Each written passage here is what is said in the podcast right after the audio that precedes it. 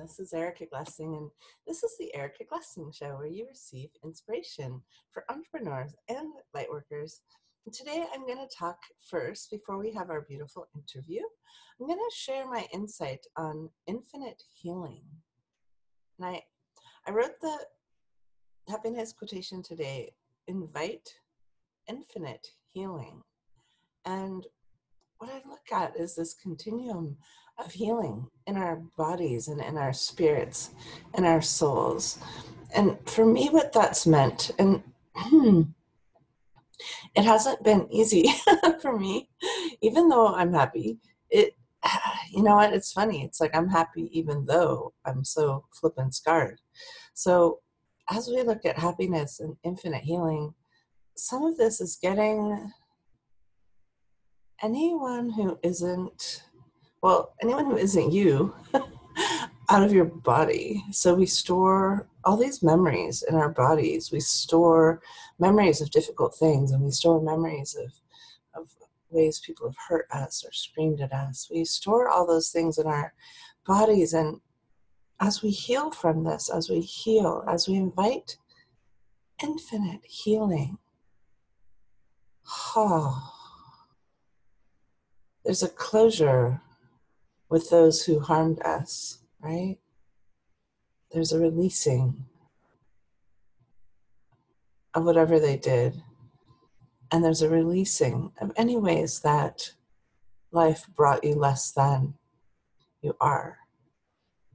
And as you touch this infinite of you, it's really exciting. It's really interesting. And you'll find that others will react to you differently just as you heal. It's fantastic and strange. I can tell you from experience. Uh, so today's happiness quotation is invite infinite healing. I have to give you a heads up for Monday because it's I don't give an F. I just had to share that for anybody really into the show. And uh, coming up next, enjoy a beautiful interview and have a fabulous weekend. I will talk to you soon. So, hello, welcome. This is Erica Glessing, and you're joining me for the Erica Glessing Show. And I just love interviewing interesting people. I love interviewing healers and wellness experts, and I love interviewing people who are changing the world kind of one one person at a time.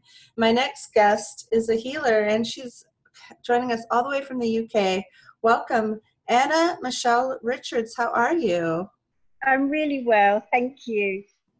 Yeah, I think it's so fascinating when we when we actually like do what we love and love what we do, right? It's so different, isn't it? Than we don't. Yeah. Yeah, absolutely. Yeah. What? No, I think the only job I've ever done. Yeah.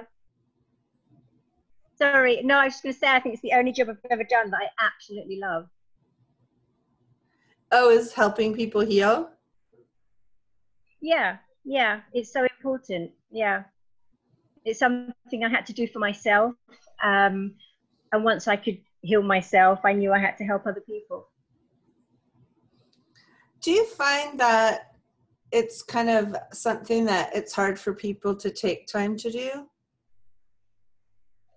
Um i think i think maybe the belief is that it isn't possible that you have to that you can't do it yourself that you need somebody else to do it for you and that isn't true. And i think if you always think somebody else has to do it for you you know then you think i haven't got the time i haven't got the money um, you know and if you if you've grown up and you can't trust people you can't ask for help you can't go to people and open up and get the help that you need um, I think it's really important that people understand that you can heal yourself. You don't have to keep going to other people. You know, we had some interesting um, chat before we started recording.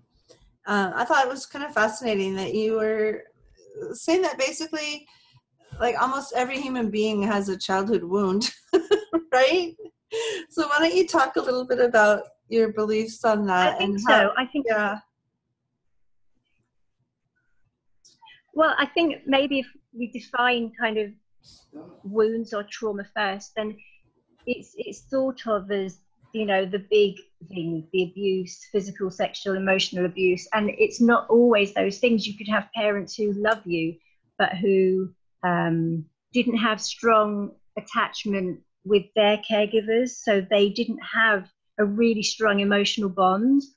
Um, so they didn't learn how to look after themselves. Um, so then, when it comes to having children, it's very difficult to know how to meet the emotional needs of your child when you don't know how to meet your own emotional needs. Um, my, you know, sometimes parents, a lot in this country, are working more than one job just to be able to provide for their kids. And that means the parents aren't available, they're not home, and children need that constant stability and security and to feel safe um, and nurtured. And that's another thing that constitutes this kind of trauma. Well, and I know, think that's probably know, more common. Uh huh. Because what that made me think of, like with my parents, because if we look at me, like I grew up in the 60s, and if we look at like the whole thing of mm-hmm. um, like, uh, um, my parents might have been tuned out. They might have been smoking pot, you know?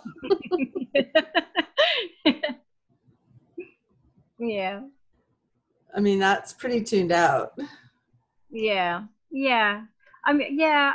I suppose. I suppose if it's a consistent thing that your parents are either physically or emotionally absent, and a child will feel that um, uncertainty of are they there for me? Are they not there? And it's that uncertainty that can throw a child's nervous system into that dysregulation, into that fight flight.